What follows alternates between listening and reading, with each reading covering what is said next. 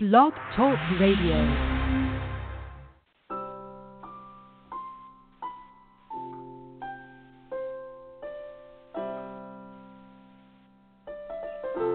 Waiting while in the time of need is not easy. During the process of waiting, be strong. Know that you are in God's hands. His perfect plan for you needs time to take form. Your troubles are like a big, slimy, muddy pit. And God will lift you up out of that pit and place you on a safe rock. While on that safe rock, hold on to God very tight and sing praise to Him.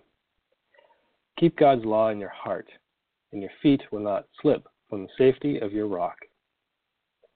When the time is right to act, God will pick you up and place you back onto solid ground. When you place your trust in God, you will be blessed forever. God has always done and will continue to do wonders in your life. Look for those wonders all day long. The amount of good deeds will outnumber the sand in every desert. God has great plans for us all, and if we let Him, He will follow through every single one.